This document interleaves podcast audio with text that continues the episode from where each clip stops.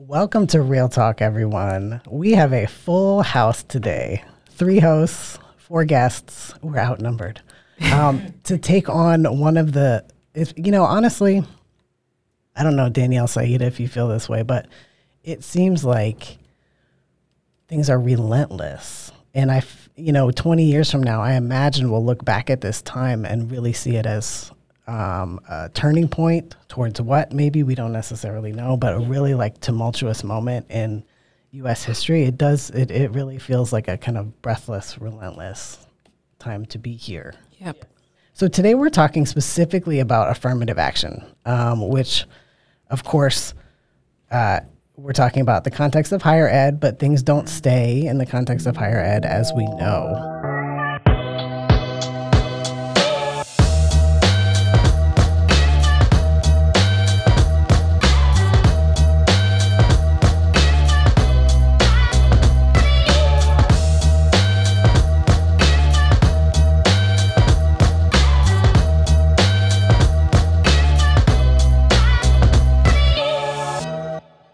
Danielle, I wonder if you want to get us started in terms of talking about affirmative action, one of these major moments in U.S. history that has just happened with the Supreme um, Court ruling. Yeah, so obviously we know that affirmative action has been overturned.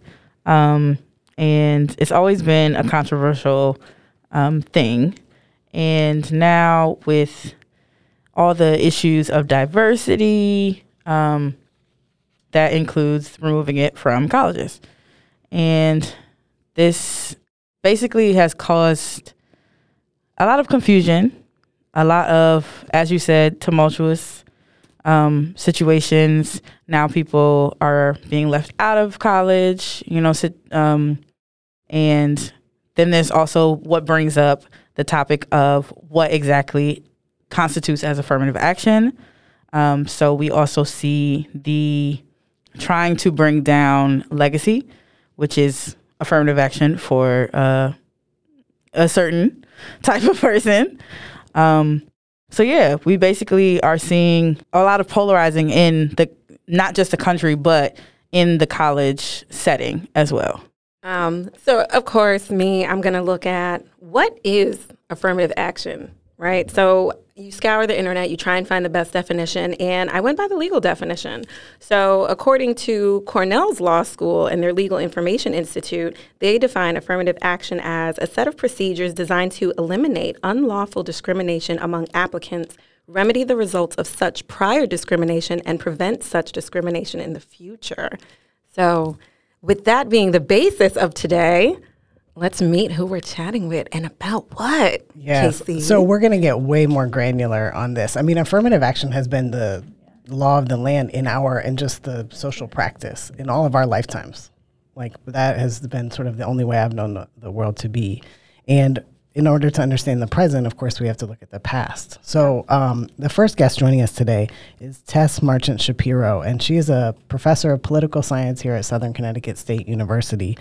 And she uh, specifically is going to talk with us about the political history of affirmative action, how it connects to some of our American myths, the American dream, the opportunity, um, the promise that this country um, holds, and then the, the, way that we think about merit and who is deserving. Um, so, so Tess, welcome uh, to the podcast. Thank you for being here. Well, thank you. It's good to be here. What can you tell us about the history of affirmative action and its connection to our American ideals?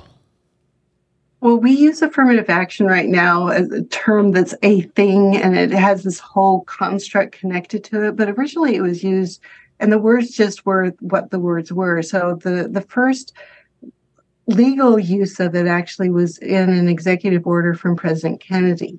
And he said federal contractors must take affirmative action to ensure that applicants are employed and employers are treated during employment without regard to their race, creed, color, or national or- origin. And so, in that more common sense use, it's like we need to to do something. Affirmative action was just we need to move forward to make sure that we don't have racist practices. And so that's that use of taking affirmative action got used several times historically after that um, in the executive orders, but also in, in legislation. Um, but Lyndon Johnson gave us a, a better feel for the purpose of it. Again, in that moving forward context, he talked in after the year after the Civil Rights Act of 1964 was passed, they were in the process of working on the Voting Rights Act of 65. And he gave um, a graduation speech at Howard University.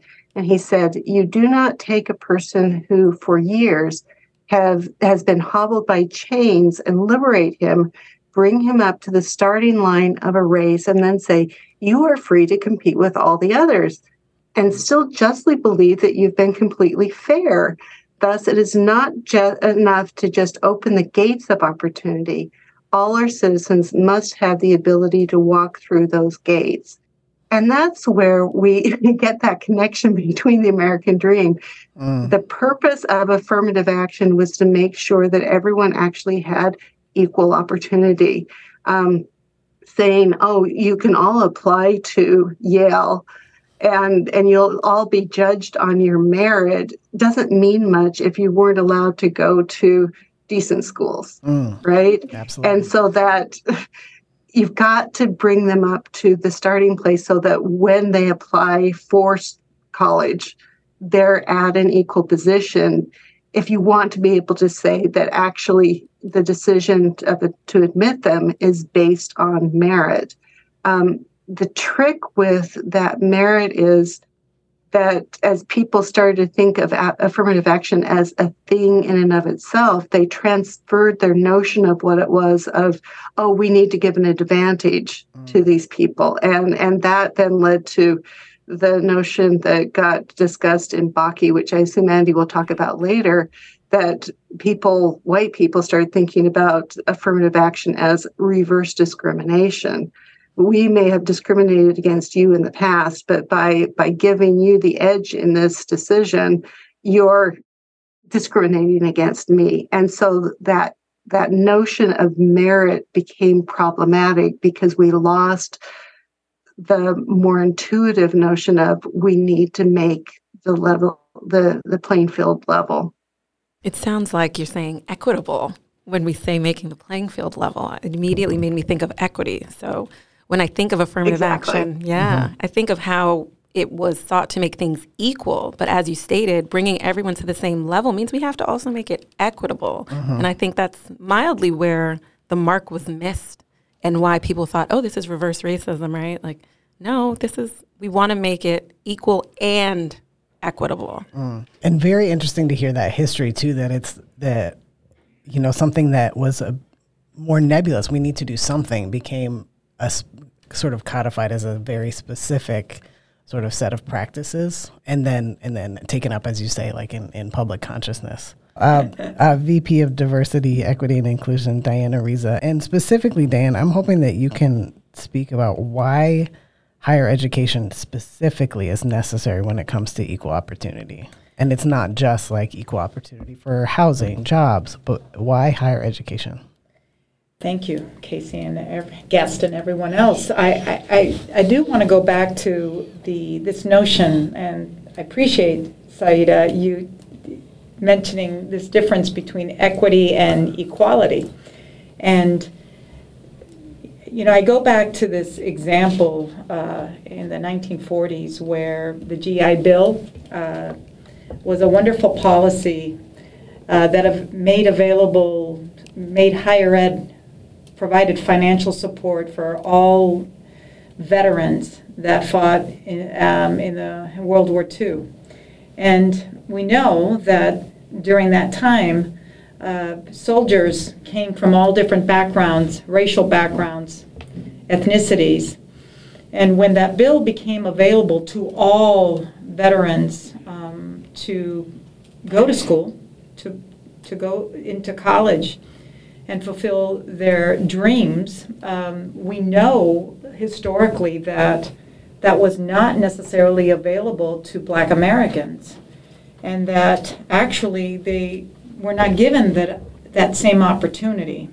So, in, in, not, in not providing, if a GI bill that is a, a bill, a policy that is supposed to be available for all, um, for all soldiers or veterans to go to college, and yet are not Black Americans are not given that same opportunity, then how how are we thinking about equality when for for people to to provide to provide access for minoritized populations, in this case, to go to college when they're not even able to apply for scholarship or this bit, this this this money to attend. So, you know, as we think about higher education and opportunities for you know minoritized um, students to attend, we have to look also at policies that are are prevented students um, from coming in, and then we see a rise in the 60s, back to what Tess was just saying with um, opportunity due to the Civil Rights Act. And you see this growth, this immediate growth of particularly black and brown, but uh, an influx of admissions offices suddenly opening the gates for black students to, to, to attend due to the Civil Rights Act.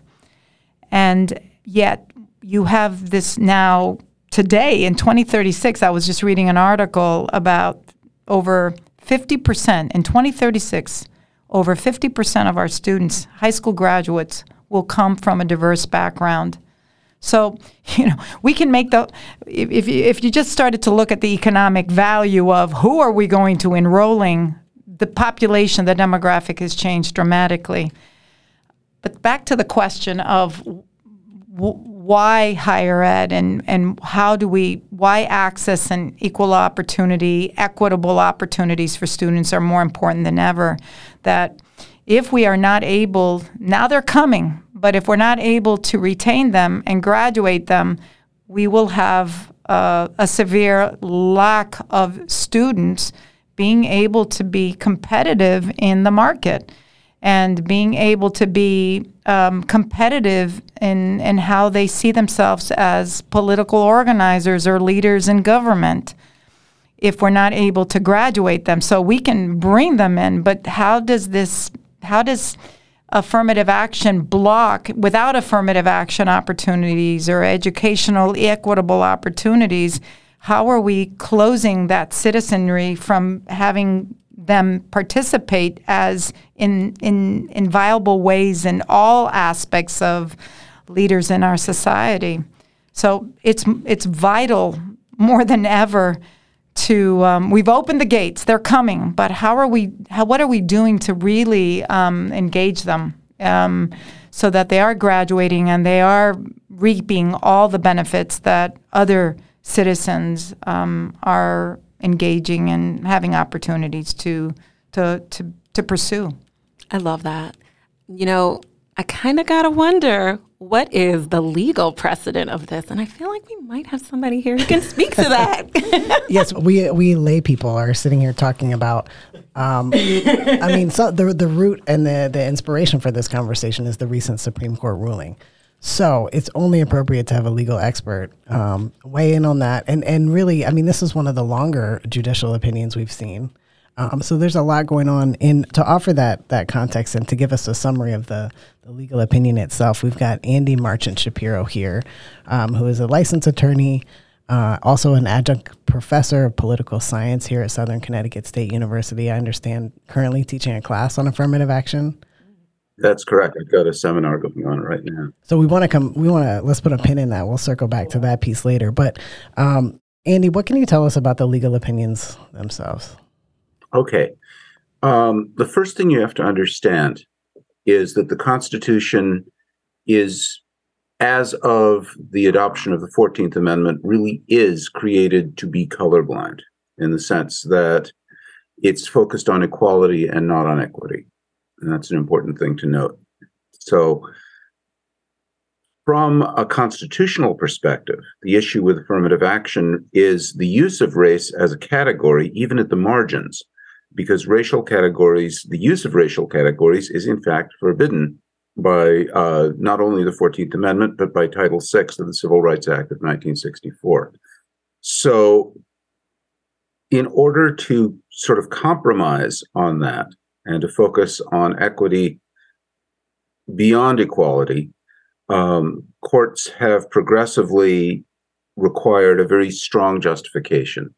They've used, uh, the Supreme Court has used strict scrutiny to evaluate these things. So there's a series of cases we have to understand um, that led up to the current situation. The first of these is, of course, Bakke, which everybody knows about. 1978, this was the first case on affirmative action to come to be decided by the Supreme Court. And Bakke found a compelling governmental interest for the use of race in the benefits of diversity. That is, the benefits to students of having a diverse environment. And, and to accomplish that, Bakke permitted race to be used as a sort of plus factor, a tipping factor in admissions decisions, but uh, outlawed the use of any kind of quota system, outlawed the use of any set aside programs that were tied to race, because that would essentially be similar to a quota system, and outlawed race as a up down yes no decisional factor. So it limited the use of race in affirmative action programs, but uh, did not outlaw it. 25 years later, in the Grutter case in 2003, uh, Grutter restated and upheld the compelling governmental interest that was found in Bakke, but said that you cannot use racial stereotyping in admissions. You cannot use race as a negative factor in admissions. And it required, at least uh, Justice Roberts, who wrote the opinion in this most recent case, says that Grutter required the use of race uh, in admissions to have a chronological endpoint. There had to be some time at which we were no longer going to use race.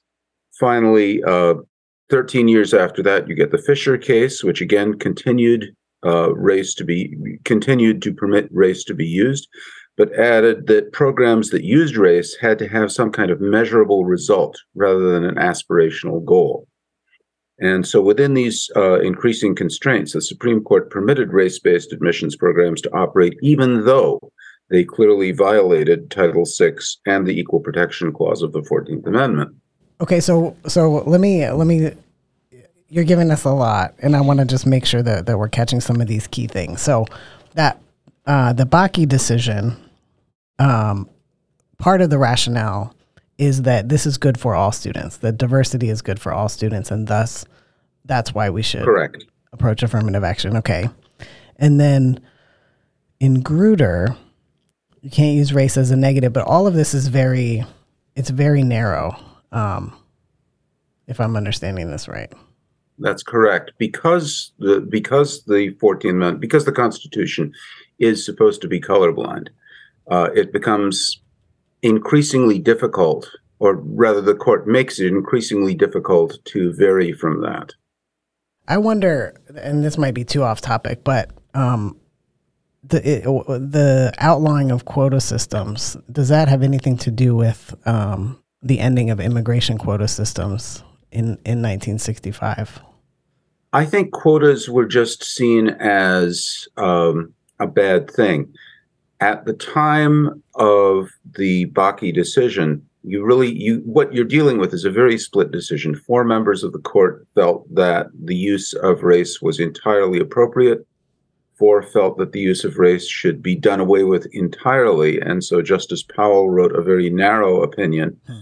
uh, which fo- which, which focused on the the benefit of diversity, as you said, for all students, and so uh, that became the thing that justified the use of any kind of diversity. And he felt that if you just had this sort of positive tip for some students, that would not deny anyone who should otherwise be admitted to be admitted. That it would essentially have no negative value. It would only be a positive value. Hmm. And then, so with this latest opinion, what's the what's the shift there? Okay, um, they applied the the criteria, or Justice Roberts, I should say, applied in his opinion all of these criteria, uh, and argued in the first place. He argued that race was being used as a negative because admissions are zero sum if you've got 400 slots for students and 500 apply, it's automatically negative to say that anyone can't get in. And so he felt race was being used as a negative in that instance. He also said that if you look at Harvard's program, if you look at UNC's program, there's no endpoint as set forth in Grutter. And then he applied Fisher to say, look, uh, these are all very nice goals. Um, having future leaders in the public and private sectors who are aware of diversity, preparing graduates to adapt to an increasingly pluralistic society. That's all really nice. That's all really admirable. But there's no way to evaluate whether diversity gives us a better outcome in that respect. And because of this, because he felt that these basically the rulings of the previous three cases of Bakke, of Grutter, and of Fisher had not been uh, met by Harvard's and UNC's admissions programs. He said, look, Harvard's, he said specifically that Harvard's and UNC's admissions programs were invalid. They were unconstitutional. And so you could not use, you could not, they could not continue to use those programs and you could not apply the same sorts of measures that Harvard and UNC had used in the past. Rather, he turned to individual experiences. So he said, mm. well, you can't just talk about race in your application essay, but you could talk about the way race has influenced you as an individual in your admissions essay, that sort of thing. The fourth guest we're going to fold into the mix can maybe speak more specifically to this, but the the essay is one place where uh, students, I think, already navigate complicated questions of identity and disclosure. Um, anyway, so before before we introduce um, our fourth guest, uh, I do wonder, Andy, if you could speak to the dissenting justices. So this was a six-three ruling, um, and I understand that uh, Justice uh, Sonia Sotomayor has been um, lately delivering at least some comments on dissenting opinions from the bench. Um, but I wonder if you know. So we have this this argument you just laid out that that Roberts um, wrote, and then I wonder what was the argument from the three dissenting justices. Okay. Well, there's one of the reasons this is a very long opinion is that the actual opinion of the court is fairly short. It's only about 20 pages, but the uh, the concurrences and the dissents mm. are uh, quite lengthy. I think the the gist of what's coming from the dissenting justices is a question of context, and by that I mean the the uh, majority justify their view as textualists. And say we look at the text and this is what it means. Uh, and this is most clear in justice gorsuch's concurrence hmm. that he says you know okay well what does discrimination mean? And one of the things that's come up uh, in my seminar and has also come up i think in the views of the dissenting justices is no uh, that's not what discrimination meant at the time. If you look at Title VI, which is part of the Civil Rights Act of 1964, when you use the term discrimination in 1964, who are you talking about being discriminated against? If you look at the writings of authors around the 14th Amendment, who are they talking about who have to be made equal? What is the notion, you know, are they are they simply saying everybody should be the same or are they talking about a specific historical event that may have occurred just a few years prior to the passage of the 14th Amendment that convulsed this country. Right. Um, and con- so they're arguing that context uh, tells us that we do need to permit some kind of variation from the 14th Amendment as written, that we need to th- focus in the direction of equity as opposed to bare equality. As Tessa said, bringing these people to the starting gate uh, bringing everybody to the starting gate when some of these people have been wearing chains for decades, it's not equitable. Right. right. And so specifically not a colorblind. Right. Yeah. The, the, the, Constitution is in fact colorblind, but we may not be able to operate as colorblind just yet. Right. Maybe not for a long time yet.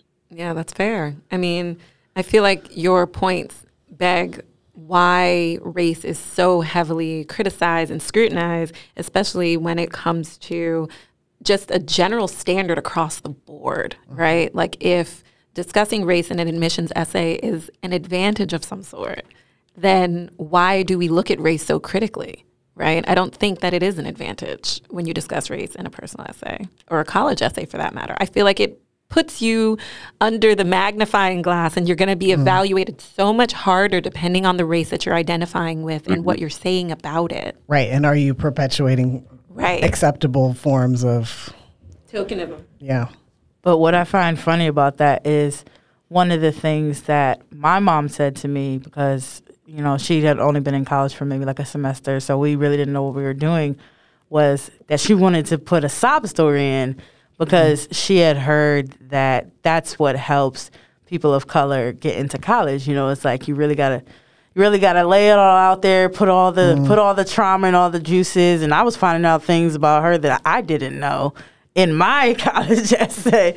You know, so it it's funny how how that works, especially for a construct that was created by you know the very people that don't want you to benefit off of it.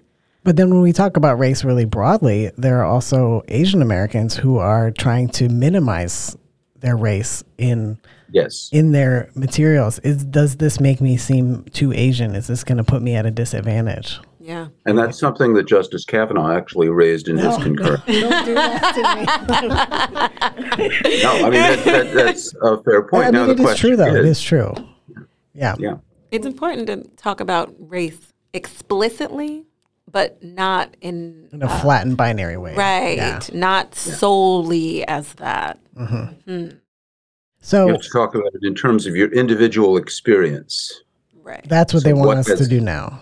But meanwhile, affirmative action in in its various forms has been one of not a whole lot of large scale levers for trying to, you know, reach this this goal.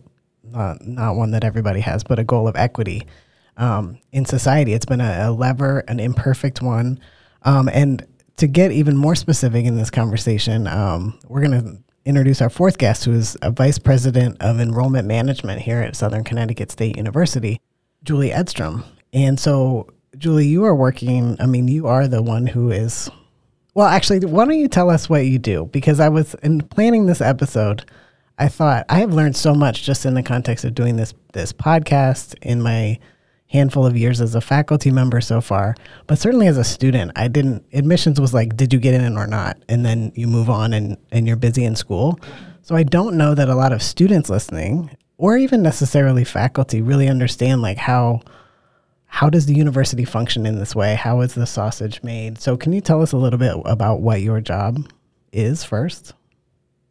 Sure. So enrollment management can be you know the role can be a little bit different depending on the institution and how it's organized but um, here at southern for example um, the the areas that are part of the enrollment management division include the registrar's office financial aid um, undergraduate admissions and we have two separate undergrad admissions teams here at southern. We have a, a team focused on first year students and a team for, focused on transfer students and then I, I certainly have a role, even though not all of this directly reports um, up through the Division of Enrollment Management, in keeping track of student success, retention, persistence, mm-hmm. graduation rates. And so I collaborate with, you know, folks in academic affairs and student affairs and um, across the university to uh, to meet our enrollment goals and and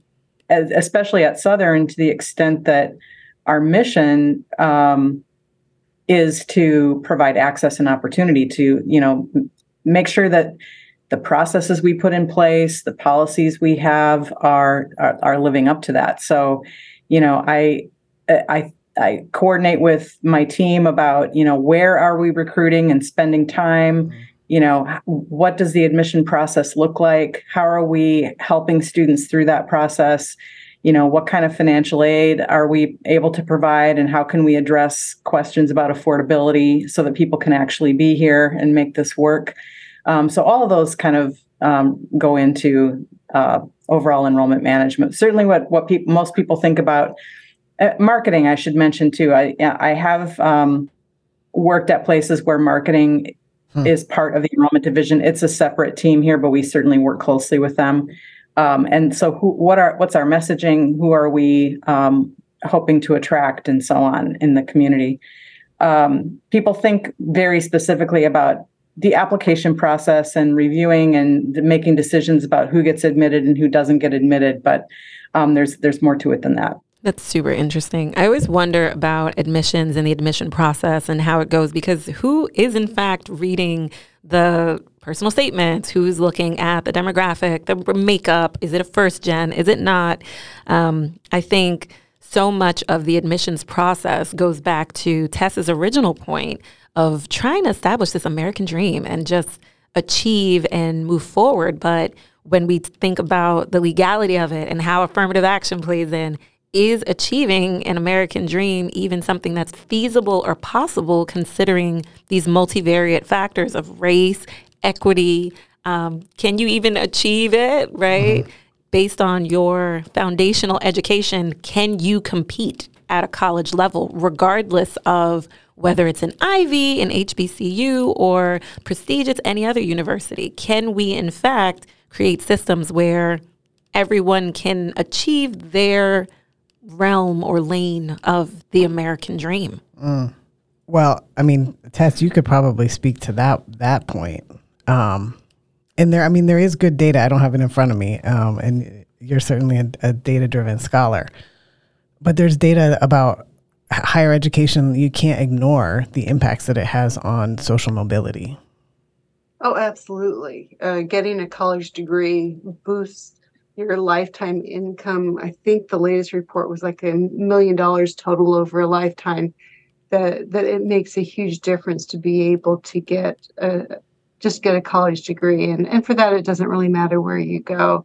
Um, I guess the the the trick is again back to that notion of merit. Mm. I think as a society we've bought into the notion that the test scores and the GPA and so forth actually do measure um, my worth as a person. Mm. I can't tell you how many students I've I've taught here at Southern who somehow think that those students at Yale deserve more, they're smarter or oh, whatever. Yeah. Yes. Oh my goodness. Daily. Yeah, yeah, yeah. And and it's just crazy. We yeah. have really bright students who have not had the kinds of advantages throughout their lifetime that give the Yale students all of those advantages. I mean, going to to schools um, our, a lot of our students never had a, a, science lab in the school that they attended right.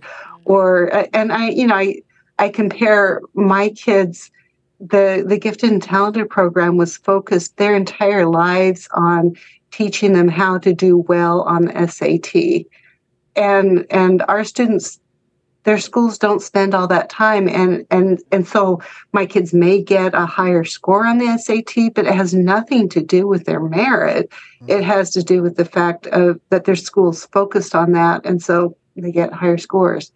And so I think the distinction isn't necessarily between um, what a college degree will get you or not. The distinction is in your thought of, of what you're worth, which goes back to Brown versus the Board of Education, that separate is not equal.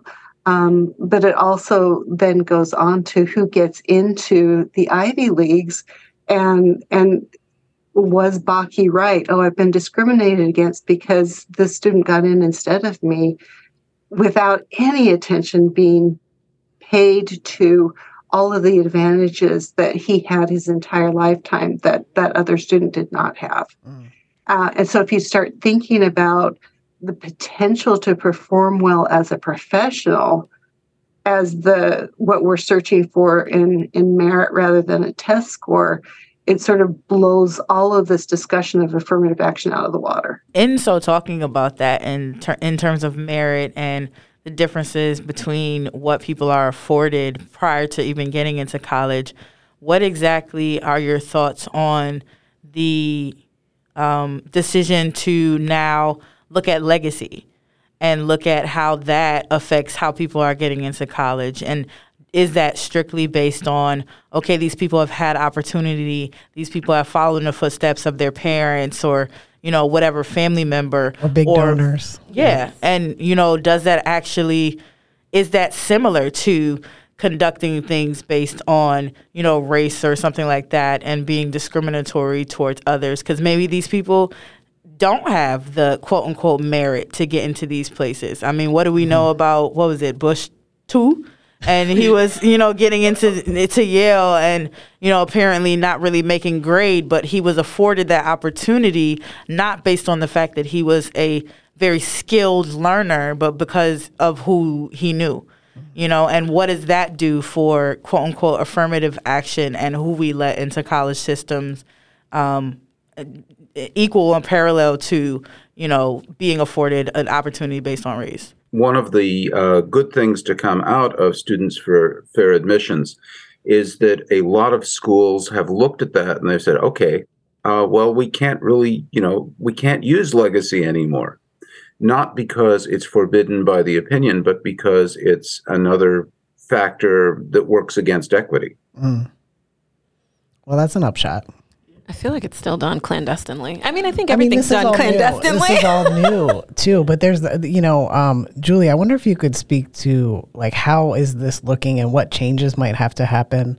I, I would assume that, you know, now there's more scrutiny and, and more risk for universities that there's could be audits, there can be lawsuits um, in terms of policies and practices. So I mean, we had elite schools that were a part of this opinion. We are at a regional four year comprehensive university. Um, what does that look like? What does race look like in our admissions process? Is that going to change?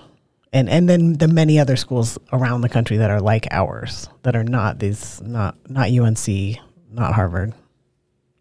Yeah, you know, it, it's this is fascinating to me. The like public fascination with elite colleges, the most highly selective elite schools in the US, because it's such a tiny proportion of all the you know higher ed opportunities across the country, um, and yet uh, it's kind of all you hear about in the popular media. it sure like, is. Yes. Sort of like you know the race to to get admitted all the inc- incredible stress that it places on high school students you know and the pressure they feel to, you know, get into the most uh, well-known name they possibly can. Um, and certainly there are some tangible benefits to that, um, probably that people could could claim. But in the meantime, you know, there's at a school like Southern, a regional public, and there are so so many schools like us you know, we have plenty of space. Admissions is absolutely not a zero sum game here. We are looking to admit every qualified person we can find. We uh, we are looking to attract. Um, you know anyone who's uh, interested and able to you know take advantage of the opportunity the biggest concerns we deal with is you know how can we partner with k-12 uh, systems to make sure that students are prepared and able to be successful. The kinds of things that that Tess was addressing in terms of um, what does it take to succeed at the college level? How do colleges need to adapt and respond to kind of meet students where they are? And um, and so uh, yeah, specifically in uh, the the kind of outcome of this latest Supreme Court decision is, you know, we Southern has never factored in um, race or ethnicity in the admission decision. We have never said, you know, we're going to look at your your racial status, and you know that's going to tip one way or another in terms of whether you get admitted. We are just to be sure that we're you know satisfying the legal requirement uh, our reviewers who are our admission staff our admission counselors are reading the file and looking at the student's high school preparation and so on and reading the essay and deciding whether a student gets admitted or not. We admit the vast majority of students who apply. Um, and if we don't admit someone it's because we truly believe they're not ready for um, uh, for southern. Um, so but we're going to be hiding the race and ethnicity from the review. There's when you when our um, uh, admission counselors kind of log in and, and are reading files the race and ethnicity of the candidate is not going to be visible to them. So we're just making sure that's the case across you know all of our admissions processes including at the graduate level. Um, and I, I, think that uh, the legacy piece of it is interesting too, because uh, we also have not advantaged, you know, legacy students here at Southern. A lot of schools do, but I agree that that's that's another area where I, uh, you know it's it's part of our mission that we're going to be looking at this from an equity perspective, and so a lot of our practices aren't really going to change in light of this decision, but we do need to be mindful of what are the implications down the road in other arenas. Right. Like, and we are, you know, we're a more diverse institution than many of these elite schools. Absolutely. And yeah. it's so different. You're right. Like, we talk about this, like, it's very different for a school that's turning away 90%. Yeah. Versus accepting 90%. It's like, oh, uh, it's a completely different equation. And, and it makes me think we're really looking at in terms of real educational equity across the board, a very narrow kind of sliver of these elite schools. I have to ask. Do it. Um, uh oh. so, um, the prior administration here at Southern, there were questions about um, diversifying the population, and as Southern is a predominantly BIPOC population here, there were discussions about recruitment from certain areas of New Haven. So that begs the question of are candidates considered based on locality? Maybe not race explicitly, but are we recruiting or accepting from certain areas or regions within New Haven or Connecticut as a whole that does help diversify, but may or may not be equitable? from my perspective, no, we are not making admission decisions based on that. Okay. Um, but it's probably it's something that we should be evaluating every year. Uh, you know, where are we spending time and resources to recruit? Yeah. And so, you know, I, I mean, I think we our goal would be that we are being as equitable as we can be in that effort. And so, you know, our team visits every single high school, every single public high school in Connecticut um, the schools that have historically been our top feeders, we visit multiple times throughout the course of an admission cycle. And then we partner very intentionally um, with uh, with New Haven Public Schools, with Hamden, you know, all of our kind of surrounding area. We're very much about um, you know the the region, the geographical kind of region that we serve, and our role kind of in state higher ed overall. So um, I think any any questions and criticism about that is absolutely fair game. You know, we, we should be able to justify. You know, yes, we are attending to, you know, all of the populations. It, you know, New Haven is a fairly segregated city. Connecticut is a fairly yep. segregated um, state. So are are we attending to that in how we're doing our outreach?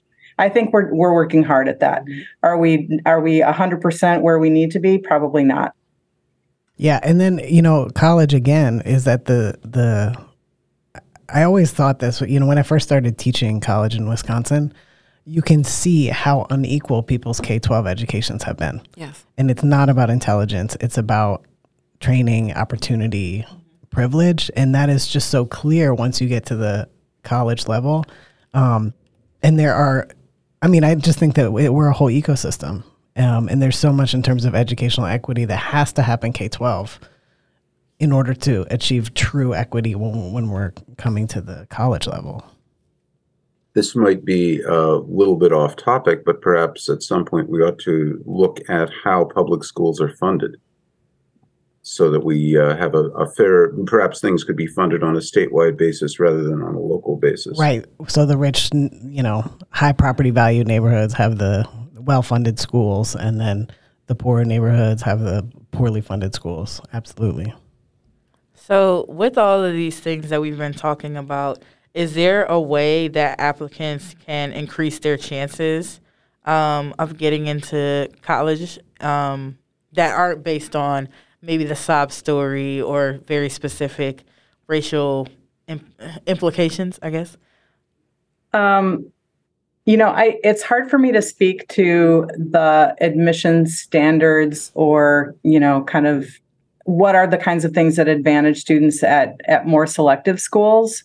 Um, but from just from my reading and sort of you know t- these conversations going on in the network of enrollment management across higher ed, um, I think that uh, it's not so much about the sob story as it is about the um, like describing resilience or you know i think another thing that doesn't get enough attention is uh, commitment to a goal. There's a lot of good research about um, how important it is for students to demonstrate a, commitment to a goal of like getting a college degree for example and what are some concrete things they've done um, toward that. I think those are the kinds of stories that really are more impactful in terms of demonstrating the students readiness um, and ability to be successful I guess the other thing I w- will just uh, mention too is, you know, test optional, I think, is a really important piece of this. Um, COVID sort of accelerated uh, a trend that was happening in, you know, more skepticism about standardized testing. I'm a huge skeptic of standardized testing, um, particularly with college admission. And you know, anyone who wants to read more about this, I, I a great source is an organization that can be found at fairtest.org. Mm. Um, they have a lot of great data about the history of standardized testing and use in admissions.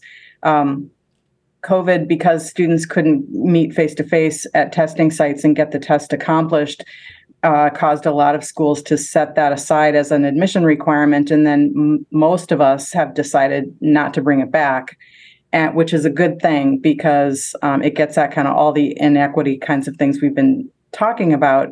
Um, but there, the, the other side of that that I think is less well known is there's also, I think, good evidence that um, high school grades are um, predictive of college success. And it doesn't matter what kind of school you go to. It doesn't matter if you're at a, a, wealthy, you know, school with a high percentage of students going on to college, or you're at an urban, you know, less resourced school without as many programs.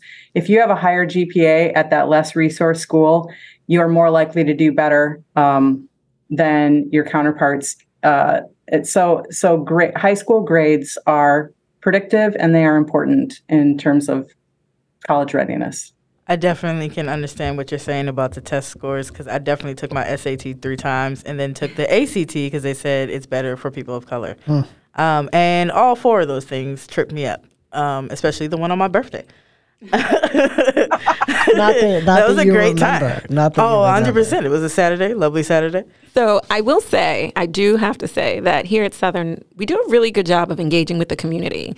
And that is something that I think most universities could benefit from because a lot of times what I have found in my experience is when you visit universities, they're in the middle of neighborhoods where mm. those individuals who live there could never attend. They wouldn't have a possibility of attending. With that being said, though, would any of you like to weigh in? How do we think this decision on affirmative action is likely to affect the other aspects of our society and how we view equity, equality, and um, access? Yeah, just just a little a light closing question. I always do this. an important one though. Yes. You started out talking about the decision as eliminating affirmative action, but actually the decision was very narrow and explicit that is about uh, affirmative action in higher education. But the reality is that the logic of the decision applies in any kind of affirmative action. So mm-hmm. it really, in the long term, is not going to be narrowly, it'll have impact on employment and so forth. Right. Uh, but in addition, actually, Andy can talk to this. There, there already have been changes in various programs, uh, realizing that they need to to not have race as a category that they look at. Absolutely. Um, Students for Fair Admissions also sued uh, a couple of law firms that had uh, essentially internship programs whereby they would be hiring on people of color uh, or people in other underrepresented categories. And um, the two of two very prominent law firms, uh, one in New York, one in California, have now uh, eliminated those requirements for applicants to the programs so that in they are now uh, theoretically open to all and colorblind. Hmm. That's in addition to what many many schools have done when sued before getting a decision. So Yale, for example, has essentially revolutionarily changed its affirmative actions program uh, because it was the target of a suit. And you will now see, although the court very carefully said, well, this our decision here doesn't apply to military academies because there's special circumstances, there are national security concerns, and so forth. Um, the same groups have now sued uh, various U.S. military academies to try and achieve the same end. And we are looking, I think, at the end of affirmative action in pretty much all aspects of American life, not just education. Is that also? Um, I did see. I don't know if that's the same. Uh, I don't remember the name that you called it. The same group that was going after this um, black women that were giving, I think, loans or something. There was a contest that uh, Black Women's Group held. Let me see if I can find my note on that. Um, yeah, the Fearless Strivers Grant Contest, which awarded $20,000 to Black women running businesses. And the claim was that the American Alliance for Equal Rights was the, the group in that case. The claim was that this violated the Civil Rights Act of 1866, which prohibited racial discrimination in contracting. Uh, that case, my understanding is, was recently dismissed as meritless by a trial court. That does not mean that will not be appealed. And I expect if Mhm. that case is appealed, we would probably see the same sort of outcome that we saw in Students for Fair Admissions Hmm. versus Harvard. So I wonder what would that mean for I guess everything. I mean, that is pretty much like, you know, that that wouldn't necessarily be exclusionary, but would be based on just grouping and like how people Or HBCUs. Yeah, how Right. people are I mean, HBCUs are already accepting of everyone. Wait a minute. You know the HBCU person gonna come in here. Hold on. Hold on. Because I know at my HBCU there were everybody. And our band had everybody because the young man on the tuba was amazing. And he was not a black demographic. He was awesome, but he had soul, you know? Mm-hmm. We've always been accepting. The veterinary school at Tuskegee University is comprised of everybody from all over the world they go to. HBCUs have not traditionally been discriminatory. We've had all kinds of people. I done told y'all, Xavier, you walk on that campus, it looks like anybody else's campus. So wait a minute. Don't loop us in here. Well, I'm just wondering about the impact of like of, of specific, you know, or like speaking of this this um, group and scholarship, any sort of affinity based work um, in community enclave kind of things that may no longer be on their face legal. I have uh, walked through the Milford Mall, and I think it's the Black Business Alliance Yeah. has an office in the Milford Mall, and I look at that and go, "That's not going to be here very long." Oh mm. wow. I, I actually I just saw those people on Saturday. I don't know of any specific cases, but I think they should be concerned that this is the kind of decision that's.